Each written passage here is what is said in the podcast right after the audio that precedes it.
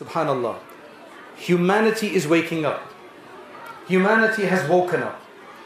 All of these years of deception, okay, all of these years of showing the bad people as the good and the good is the bad, finally people are waking up. I don't have to take names, I'm sure you know what I'm talking about. There are so many more people who are waking up and saying, no, this doesn't sound right anymore. This is not right. Remember, in this world, Allah says, al-mizan." Allah has placed the balance. The life of the world is very long, so that's why we think it doesn't happen quick enough. But the world always resets itself. Oppression can only last for a certain number of, certain amount of time. That could be 70 years, that could be 100 years. But it can only last, it can't last for hundreds of years. Because the world resets itself it corrects itself. Humans are not so dead. Their humanity is not completely perished. Humans will finally wake up and say, No, this is wrong, this is wrong. We have to be those humans who, are, who understand, who have the balance. Because we have a faith that gives us the balance. And we need to share this with others. Assalamu alaikum wa rahmatullahi wa barakatuh. ما شاء الله الحمد لله الحمد لله الحمد لله رب العالمين والصلاة والسلام على المبعوث رحمة للعالمين وعلى آله وصحبه وبارك وسلم تسليما كثيرا إلى يوم الدين أما بعد قال الله تعالى في القرآن المجيد والفرقان الحميد يا أيها الذين آمنوا قوا أنفسكم وأهليكم نارا وقودها الناس والحجارة عليها ملائكة غلاظ شداد لا يعصون الله ما أمرهم ويفعلون ما يؤمرون وقال تعالى المال والبنون زينة الحياة الدنيا صدق الله العظيم My dear respected ulama, brothers, sisters, dear listeners, dear friends, absolutely wonderful to hear all of those children. Alhamdulillah. I know it's usually a distraction to hear children. But actually, I'm very excited to actually hear all these children and see all of these children. Because all we've been hearing for the last two months is the murder of children, is the destruction of children. We've seen all of these pictures of these children that are dying. And mashallah, we sit here and in an amazing level of security and safety. We sit here, we don't expect the bombs to shower upon us. So while we here to, mashallah, celebrate an occasion, an amazing occasion of the completion of the Quran, which is always a great celebration, which is a great occasion. And I'm so happy to see so many brothers and sisters here, and especially our children here making that noise, alhamdulillah. Because that's, that's our future. And uh, my task is very, very difficult because we have about four different age groups here. We have, mashallah, the elderly, we have the middle aged. You can put yourself into whatever group you want. I'm not going to judge you. We have the elderly, we have the middle aged, we have the young adults, okay, and then we have the children. And I don't know how I'm going to speak to all four of these groups and not bore somebody or put somebody to sleep. That's very, very difficult. Thank you for making it so difficult. Allah subhanahu wa ta'ala help us. Allah help us. So, a few years ago, we had an opportunity to visit a country in Europe that is 20 to 25% Muslim. 20 to 25% Muslim, much more than UK. And in the whole country, they had, I think, I've forgotten now, three or five huffaz of the Quran. That's all they had. And for about 100 years, they've never had a Quran Taraweeh, even though Muslims have been there for 300 years. And this is a country in Europe. Only three to five is. Now, hopefully, there's more because they just started a hifz school. And I was thinking that in Clapton, which is in Hackney, East London, just in Clapton alone, there must be a thousand Hafiz of the Quran just in Clapton alone. You go to Newham, there's probably a thousand or more. You go to Tower Hamlets, there's probably the same. Slough is getting there, mashallah. This is the second Quran Khatam. And just uh, about a month or two ago, we went to Wembley and they're picking up now. And mashallah, this one child became hafiz at the age of. How old is he, Ismail? Nine. He, was, he became hafiz at the age of nine. Now, look at the dedication, right? The dedication the parents would put him to sleep at half past five every single day. Put him to sleep at half past five because he has to wake up at three o'clock in the morning. Subhanallah. The child has to wake up at three o'clock in the morning. Eight, a six, seven year old is not going to wake up themselves. That means one of the parents wakes him up at three o'clock every single day. I said, was there no exception? No, every day. Come weekdays or weekends. Can you imagine it?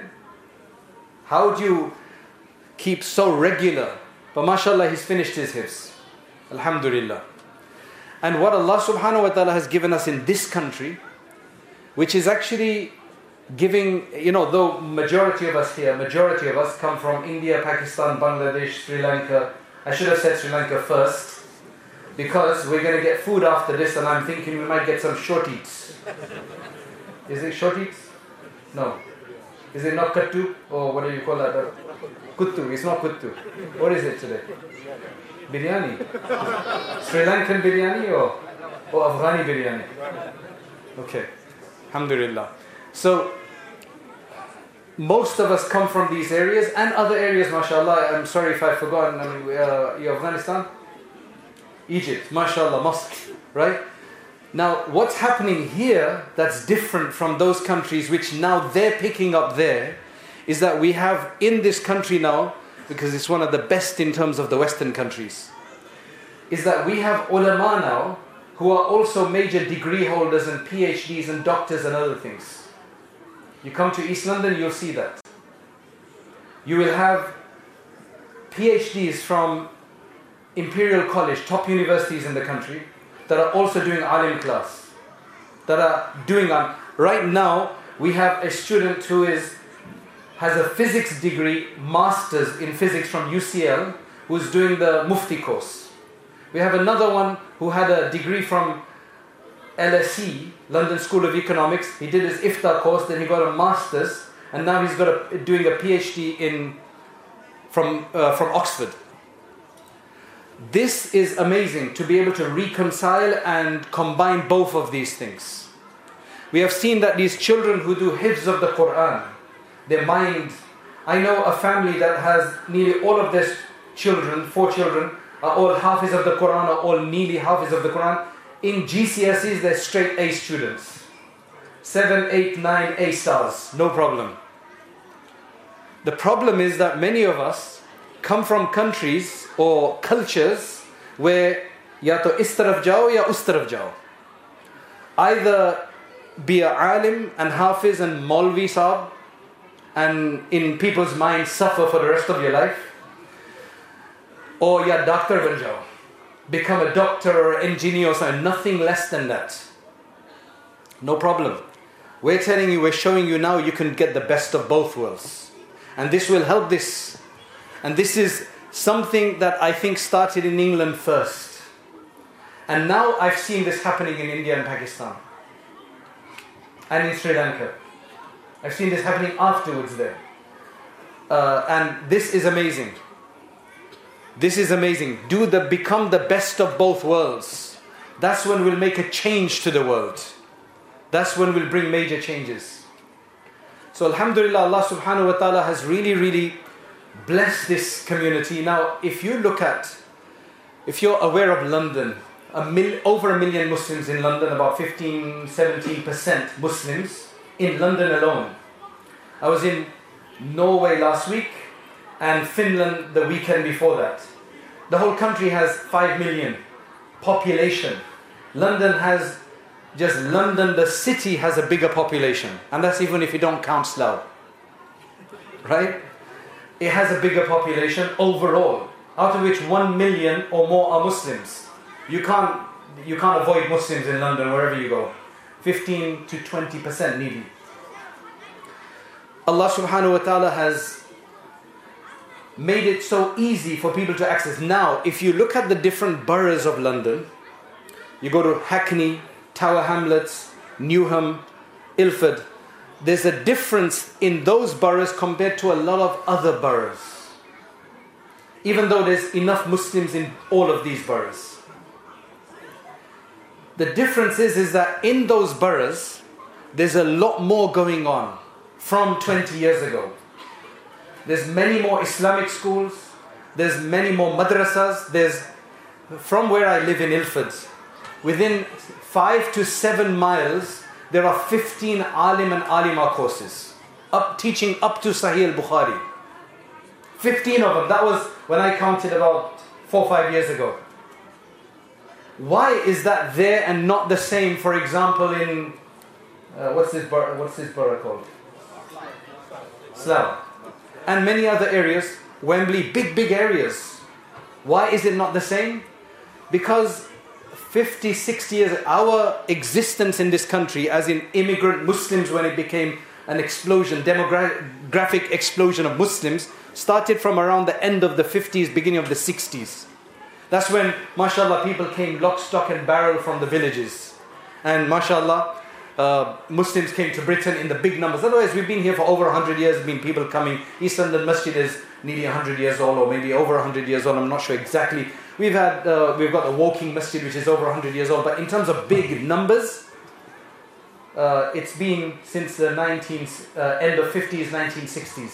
That gives us about 70 years already in this country. So why are these places doing more? Where you've got women education going on, children's education, men's education at all levels, all sorts of education up to the highest level, is because they focused on their children they sacrificed their children to go out to study. I was sent out at the age of 11 to go and study in Darul Bury. Many others were sent out to other countries, India, Pakistan, and uh, other places. It's not difficult. I cried for, for several weeks or three, four months. My mum cried, missing, but I never went back home. We had to do the work. We had to, we had to finish off what we went there for. That is what made a difference. The Darul Ulooms in Dewsbury and Bury and then all the others that came up. You have to give sacrifice, especially in this, especially in countries, especially in countries which are uh, Muslim minority countries. The sacrifice is what's gonna. Uh, I went to a place in India. Now you'd expect that India has much going on, but there are many areas in India. This is a relatively very wealthy very wealthy area in India, and there's some people there who have a lot of concern for their children. They don't want to send them to the regular madaris because most of the madrasas in these countries are built for poorer people. Because unfortunately, only poorer people, relatively speaking, send their children to study. जिनका जहन चलता है then they send them to university. Those who they think are intellectually uh, more uh, uh, uh astute, they send them to uh, university instead, unfortunately. So he's asking, How can I do something? I said, Look, you're going to have to send your child somewhere else. You're going to have to make that sacrifice. Then you can actually start a madrasa locally. When your children come back and when others from the area come back, then it will make a difference. This is all about, our deen is all about sacrifice. It's all about sacrifice. And Alhamdulillah, the ulama don't suffer. The ulama do not suffer. I give you an example. I used to be imam in California, and I was in a city north of Los Angeles, two hours north of Los Angeles, very small area. One guy from uh, one guy from Los Angeles, he really wanted to study the Deen. He really wanted to study the Deen. But his father wouldn't let him. He says, No, you have to get your degree, this, that, and the other, and so on. Everybody's intoxicated with education, secular education right? I'm not saying it's a bad thing, but some people are just over the top that if you don't have secular education, you're not going to get this, you're not going to get that, you're not going to be able to survive. Alhamdulillah, after a few years, he managed to convince his father, nearly convince his father, that uh, I should be able to go and study, meaning he should be able to go and study, I don't know, in Egypt or somewhere. But he said he wants to speak to a scholar, to, he has a last few questions. I said, okay, fine, let him uh, we can speak to him, inshallah. But he said, Let me warn you of one thing. When you speak to him, when you speak to my father, don't talk about tawakkul. Don't talk about reliance on Allah. Meaning, you're going to have to prove to him that if, uh, if, my, if your son, if my son becomes an alim, he will not suffer. He will still be able to survive in this world. But you can't say Allah will help him. That it has to be scientific. It can't be based on tawakkul. Allahu Akbar. But to be honest, uh, mashallah, Allah subhanahu wa ta'ala helps. That is exactly what He does. I have never seen an alim struggling. At least not in this country, anyway. Right? I've, I've not seen an alim struggling, at least not in this country. Allah Ta'ala does look after you, and mashallah. Anyway, so, the biggest challenge in this country, now moving on, the biggest challenge in this country is that our children become good believers, good human beings, and contributors. That's the biggest challenge. Now, look, I want to tell you one thing. I tell my children, What do you want to be? If they tell me they want to be X, Y, and Z, I said that's the wrong thing. You can be X, Y, and Z. You can be a doctor. You can be an engineer. You can be whatever you want. But really, what I want you to be is I want you to be a contributor to the world. I want you to be somebody who will make a change in this world, who will benefit people. Yes, you can go ahead and benefit people by becoming a doctor. But becoming a doctor is not the end all. That is not your goal. Your goal is not just to be a doctor. Your goal is to serve people in Allah by being a doctor. What we've just done is we've just elevated their mindset. Otherwise, there's a lot of children, a lot of young people that I meet in universities and other places. Their parents force them to do something because it's their parents' ambition. Doctor बन जाए nothing less than that no let them be what they want, but they should do it for a higher reason, for the sake of Allah subhanahu wa ta'ala, for helping mankind and for helping themselves and the people in this world and the hereafter. Just changing mindsets. And we should have that desire. So, Allah subhanahu wa ta'ala says, Al-malu wal-banuna zinatul dunya. Your wealth and your children, wealth and children, are your adornment in this world. You can have as much as many good clothing as you want. Or you can have the best car, best looking car, everybody looks at it when you pass by. Okay? Uh, what's a good car, by the way? Last, last week, my friend, uh, he, he was taking me around and I never even know this car existed. It's called a Porsche Taycan. It's a full electric Porsche. Never heard of it before. All right? You can have all of these things, but if you're miserable with your children, because your children are not the coolness of your eyes, then what's the point of all of these other things? Would you be happy? If your children are, mashallah, productive, successful, pious, righteous, and they're looking after themselves in this world, that is your greatest adornment. That is your greatest adornment, subhanAllah. But that comes after tarbiyah. You can only have qurratu ayn in your children, which means gladness and joy of the eyes, after tarbiyah. Tarbiyah is needed for that. Allah subhanahu wa ta'ala in the Quran gives us the whole method and process to do this. So Allah says first that your wealth and your, uh, your children are used for you to adorn yourself. That's your zenith, right? That's your beautification in this world. Then Allah subhanahu wa ta'ala talks about the tarbiyah of children. Ya amanu ku anfusakum wa ahlikum nara. O people who believe, protect yourselves and your families from the hellfire. Because there's a hellfire waiting, both in this world and the hereafter. The hellfire of this world is the difficulties and the torment and the mischief and everything else. And in the hereafter, it's the real hellfire. We want to protect our children from that. The way to do that is to give tarbiyah. And Allah subhanahu wa ta'ala gives multiple examples in the Quran, gives a whole story of Luqman and alayhi salam and his advice to his children as well. But what I want to say is what exactly is tarbiyah? Tarbiyah in Arabic is a word that, it's a word that means to nurture something, to bring up something.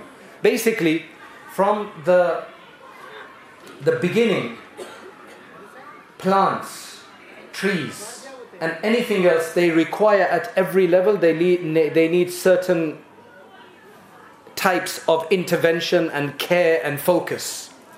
And the carer, the tarbiyah person needs to adjust that focus according to what's required. When our children are just born, there's a certain focus we need to end the sleepless nights based on their crying. Then, as they grow older, then it's going to school, making sure everything is done for them. When they get older, then our responsibility changes again. And then when they get old enough, then our responsibility is to find somebody to, for them to get married to. And then once they've got married, then we're hoping that everything will be fine. And that does not make us, that does not bring us more agony and sleepless nights afterwards. Our job never ends with our children. That's what you call tarbiyah. Tarbiyah, and that's what Allah does. Allah is the Rabb. Rabb means the one who does tarbiyah. That's why Allah is Rabbul Alameen. He is the one who does tarbiyah, which means nurturing and training and disciplining all the, all the various different universes. Our job is just to do tarbiyah of our children and to look after them step by step so they don't grow like weeds.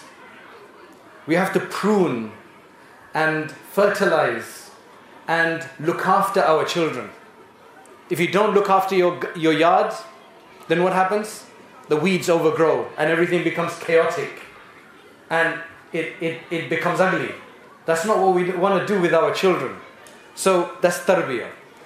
Now, this job of tarbiyah Ulama have explained this in an amazing way.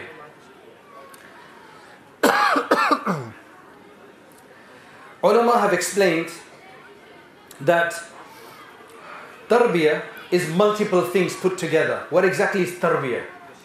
Are you and I prepared for the tarbiyah of their children? Are we qualified for that?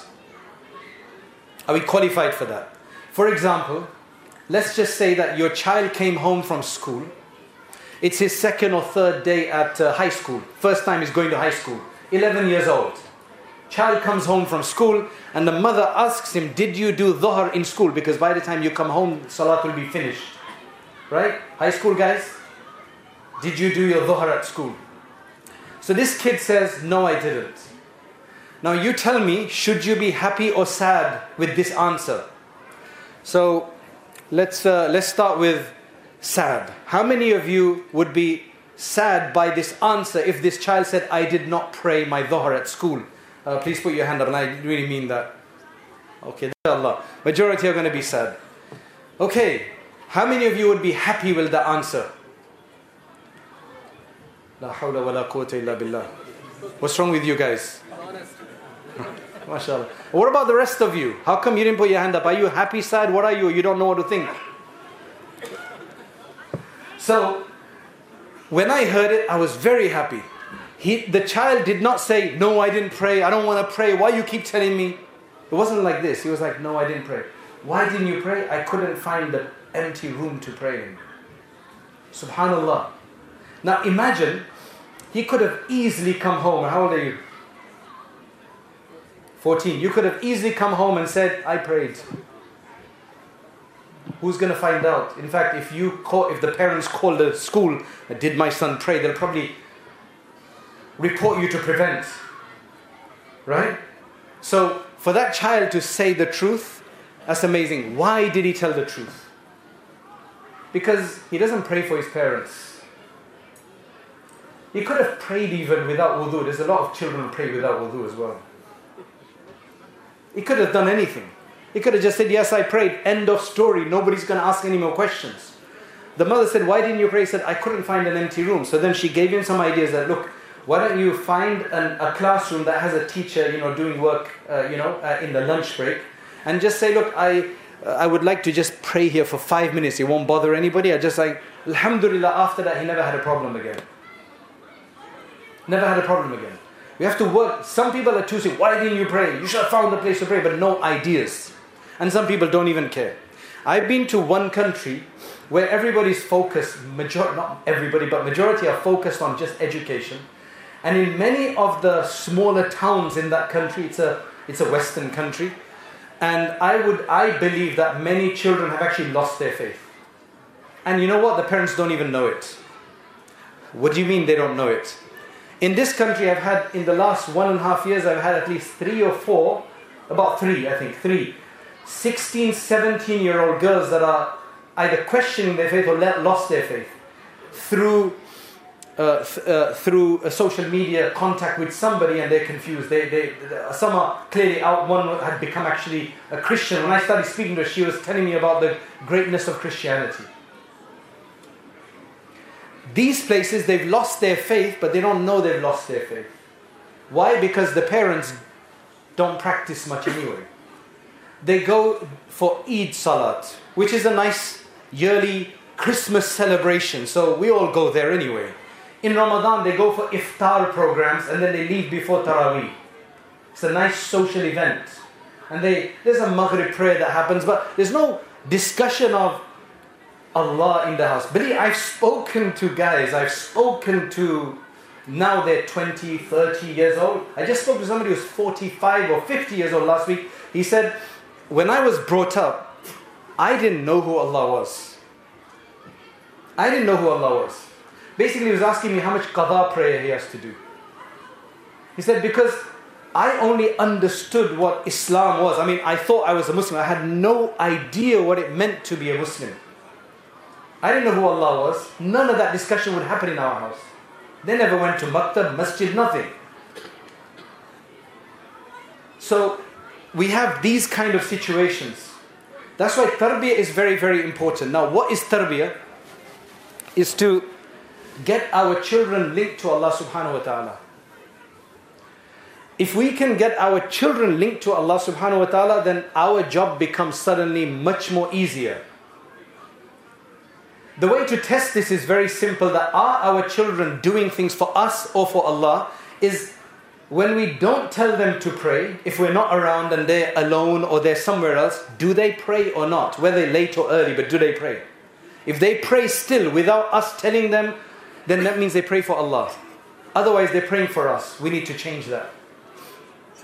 Now, I'll give you an example. There's a seven to eight year old girl. She has an older brother, two years older than. How old are you, boy? Yeah. You're? You're 10. So there was a kid about your age who was nine or ten, and he's got a little sister, seven years old. So have you been to the opticians yet?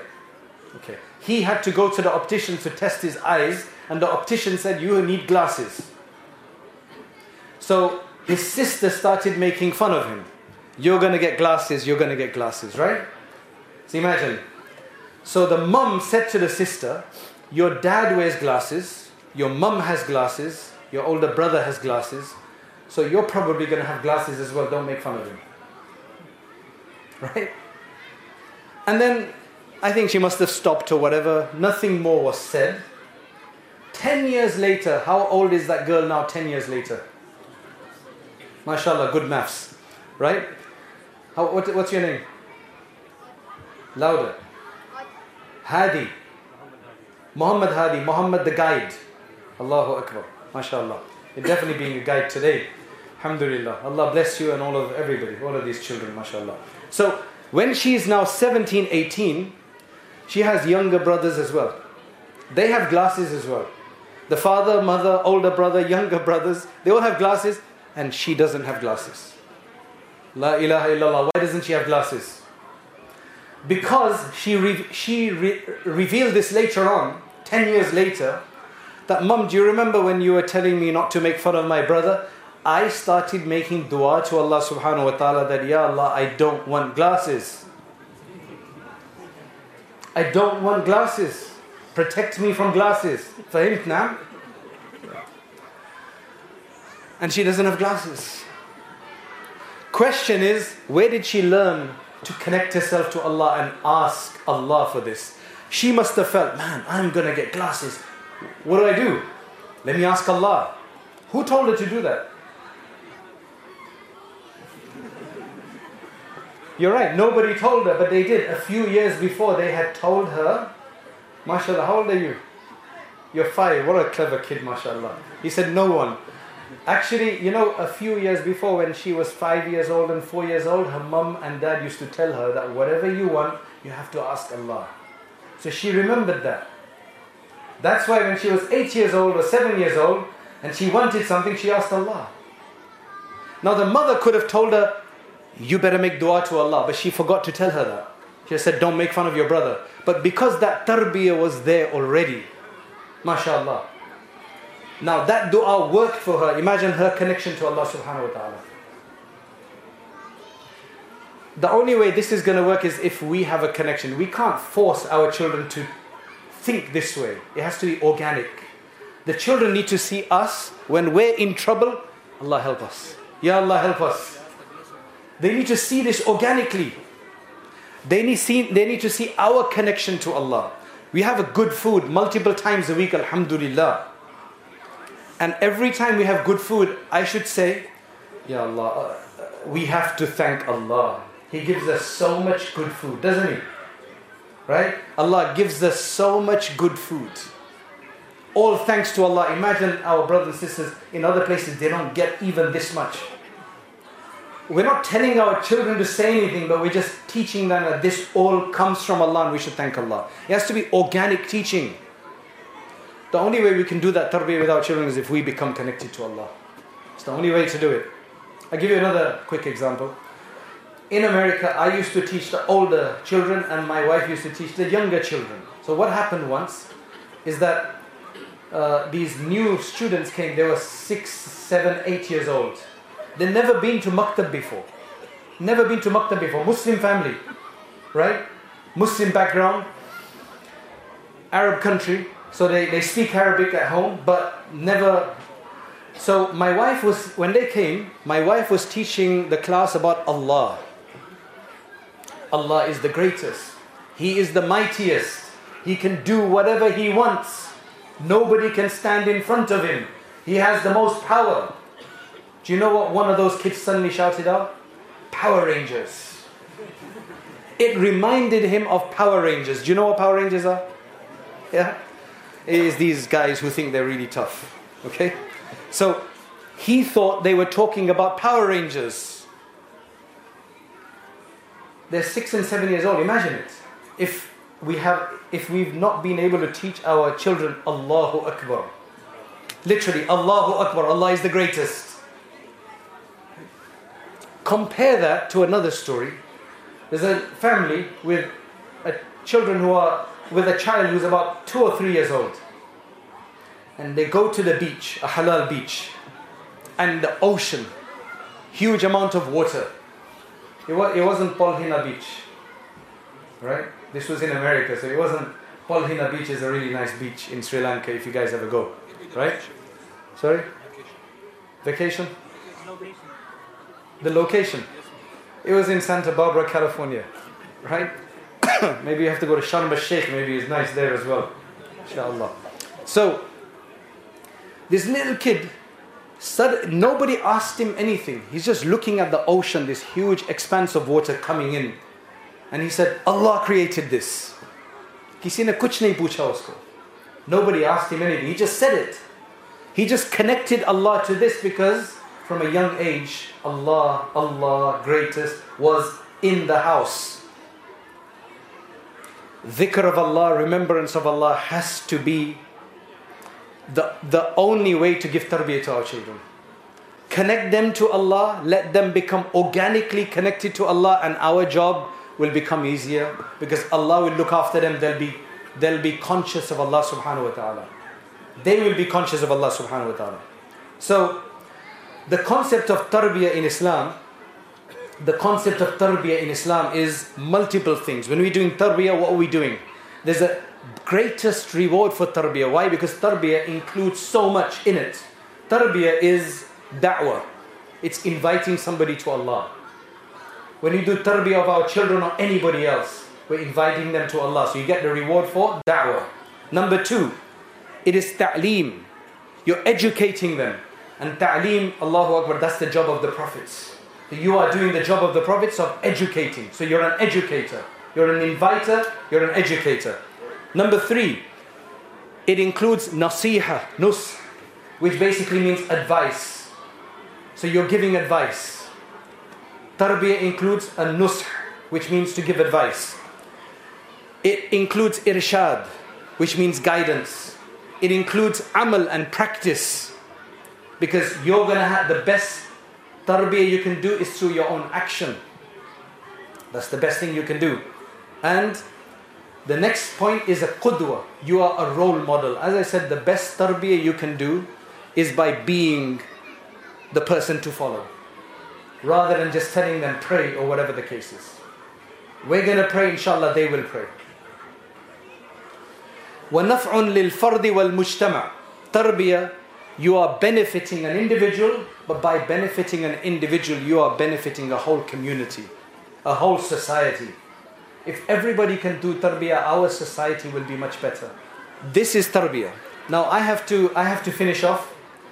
I'm gonna really really give uh, mashallah congratulations mubarak to those who have uh, mashallah I've heard there's 40 children here in Hifz class, four teachers diligently working in the morning.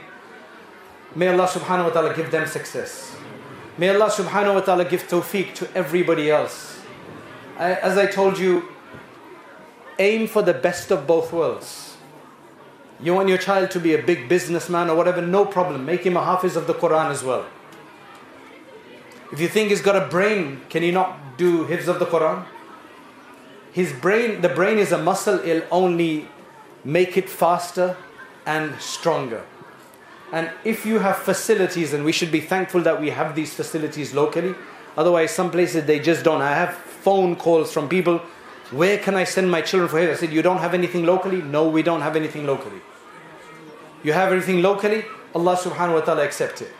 Now, whenever you see a child doing his hifz is not easy. Memorizing the Quran is not easy. Allah has promised the uh, people who memorize the Quran, Allah has promised them about them that they will intercede for 10 people. On the day of judgment, then we will take him into paradise, inshallah. Now, how do I increase my chances of going to paradise.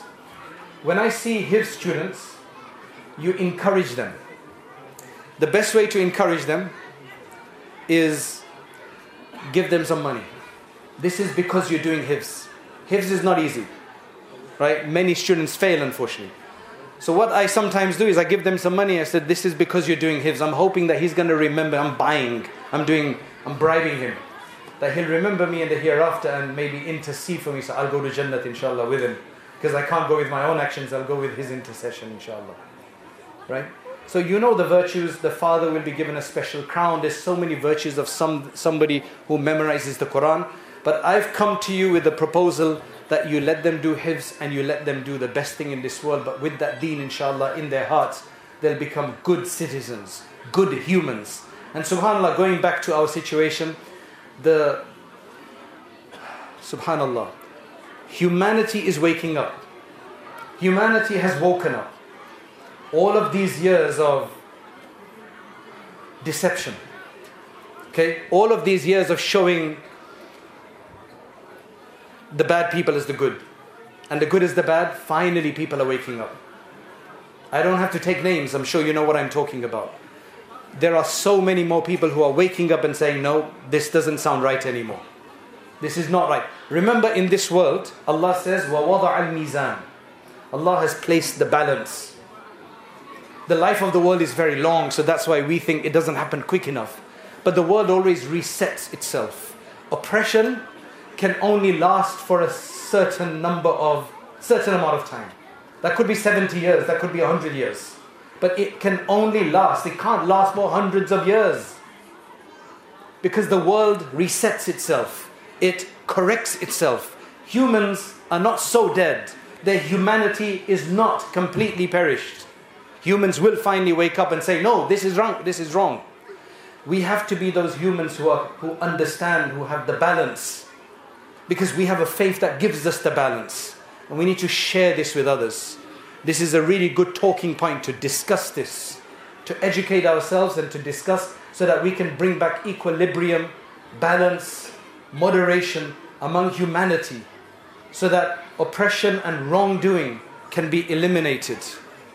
May Allah subhanahu wa ta'ala give us the tawfiq and may Allah subhanahu wa ta'ala accept from the teachers, from the parents, and of course from the children and anybody else and everybody else who facilitates this, who encourages this, who contributes to this, who assists this. And may Allah subhanahu wa ta'ala also, uh, for everybody else who now has this desire that, yes, I want my child to be a coolness of my eyes in this world and the hereafter, may Allah subhanahu wa ta'ala allow our dreams to come true as well. And jazakallah for your patience. Jazakallah for, uh, uh, may Allah reward us for spending this Saturday, very valuable Saturday evening in the masjid. And may Allah bless all of our children and protect all of our children across the world. And may Allah bring back dignity and honor to all of our wronged people. وآخر دعوانا الحمد لله رب العالمين. Tawheed. اللهم يا حنان يا منان لا إله إلا أنت سبحانك إنا كنا من الظالمين جزا الله عنا محمدا ما هو أهله يا غفار يا فتاح يا ستار يا حفيظ يا سلام يا لطيف يا ذا الجلال والإكرام اللهم اغفر لنا وارحمنا وعافنا واهدنا وارزقنا اللهم اغفر لأمة سيدنا محمد صلى الله عليه وسلم اللهم اغفر للمسلمين والمسلمات والمؤمنين والمؤمنات الأحياء منهم والأموات اللهم اللهم إنا نسألك تمام العافية ودوام العافية والشكر على العافية اللهم احفظ المسلمين اللهم احفظ جميع المسلمين من البلاء والآفات والمحن اللهم جنبنا الفواحش ما ظهر منها وما بطن اللهم وفقنا لما تحب وترضى من القول والفعل والعمل والنية يا الله يا الله have mercy on us يا الله accept from us Oh Allah accept our sitting here today Oh Allah accept from these huffaz Oh Allah from these people who have memorized Oh Allah from their parents Oh Allah from all their teachers from the arrangers and organizers and the administrators. O oh Allah, from everybody. O oh Allah, allow all of us, all of us to know more of the Quran. O oh Allah, allow us all to become people of the Quran. O Allah, elevate us from the, through the Quran. O Allah, bless us through the Quran. O Allah, O Allah, honor us through the Quran. O Allah, make us readers of the Quran. Make us comprehenders of the Quran. Make us defenders of the Quran. O Allah, make us reciters of the Quran. O Allah, O Allah, allow this Quran to illuminate our way in this world. O Allah, allow the Quran to guide us in the hereafter. O Allah, allow it to become a source of defense for us, to enter us into paradise. O Allah, to enter us into the pleasure of Allah subhanahu wa ta'ala. O Allah, make this Quran easy for us. O Allah, allow this Quran to remain not just in our immediate children, but in our progeny until the day of judgment. O oh Allah, allow us to be those who make the difference and set in motion people in our family to become Hafiz of the Quran and allow this to continue in our generations until the day of judgment. O oh Allah, O oh Allah, we ask you forgiveness for all our delays and our wrongdoings, our distractions and our heedlessness. O oh Allah, we seek your protection your forgiveness from all the sins and transgressions we have committed. O oh Allah, you have given us abundantly, more than so many others in this world. We can't thank you enough. O oh Allah, all the wealth that you have granted us. O oh Allah, the access to the various different facilities. O Allah, the health facilities, the security facilities, everything that you have granted us, the safety you have granted us. O Allah, we are understanding the value of it now. O Allah, O oh Allah, forgive us for our ingratitude. Make us of the shakkareen. Make us of the dhakireen. O oh Allah, the dhakkareen. O oh Allah, make us of those who remember you constantly. O oh Allah, forgive us all our sins that have brought darknesses in our life. All of those sins which have turned families against one another, which has taken the blessing away from us. O oh Allah, which has caused calamities to descend upon us. O oh Allah, we especially ask you forgiveness for those sins which have now become part of our life and we don't even think of them being sins anymore. Oh Allah, grant us beneficial knowledge. Oh Allah, grant us closeness and understanding to you, uh, of you. Oh Allah, make us the way you want us to be. Oh Allah, we try our best. We have we wake up with a good intention in the morning, but by the evening we have failed. Oh Allah, we have good intention in the evening, but by the morning, oh Allah, we have been lost. Oh Allah, our brothers and sisters in Palestine and in Gaza, and our oh Allah, in all the other places. our oh Allah, remove the indignity from them. our oh Allah, remove, remove, remove the subjugation and the oppression. our Allah, grant them their freedom, grant them their honor, grant them their dignity. our Allah, grant them their freedom. our Allah, grant them elevation. our Allah, grant them their victory. our Allah, grant them steadfastness. our Allah, those who have died, accept them as martyrs. O oh Allah, those who are troubled, who are injured, O oh Allah, grant them sabr, patience, and a quick recovery. O oh Allah, O oh Allah, assist us to do that which is correct. O oh Allah, assist us to be productive. O oh Allah, protect us from laziness, procrastination. O Allah, protect us from wasting our time. O Allah, protect us from the evils of social media from the evils of all of the modern things that are there. Allow us to use it for the, in the right way. Protect us from using it in the wrong way. Oh Allah, protect us from the mischief of money. Oh Allah, oh Allah, protect our children. Oh Allah, elevate the status. oh Allah, elevate the status of this masjid. Oh Allah, everybody who prays here. Oh Allah, allow us all to enter into the Jannah in the hereafter. Oh Allah, oh Allah, make this a true place of delivery to paradise. O oh Allah, make this a true place of delivery to paradise. O oh Allah, we ask that you accept us all for the service of your deen. O oh Allah, we ask that all of the desires that we have we now hold in our heart and all the righteous desires that you allow them to come to fruition and completion that we don't lose these desires as soon as we go home oh allah all of the blessing that has come down right now in this gathering all of the rahmah and mercy that has come down all of your generosity which has come down allow us to Allow us to be blessed by this for many, many weeks and years to come. O oh Allah, do not allow us to lose it. Allow there to be many, many huffaz and ulama and muftis and awliya. O oh Allah, make us all from the awliya. O oh Allah, again bless all of those who've made an effort and guide us all to make an effort and to be accepted in some way, shape, or form for the, for the khidmah of your deen and grant us company of your messenger Muhammad sallallahu alayhi wasallam and allow the huffaz to ascend.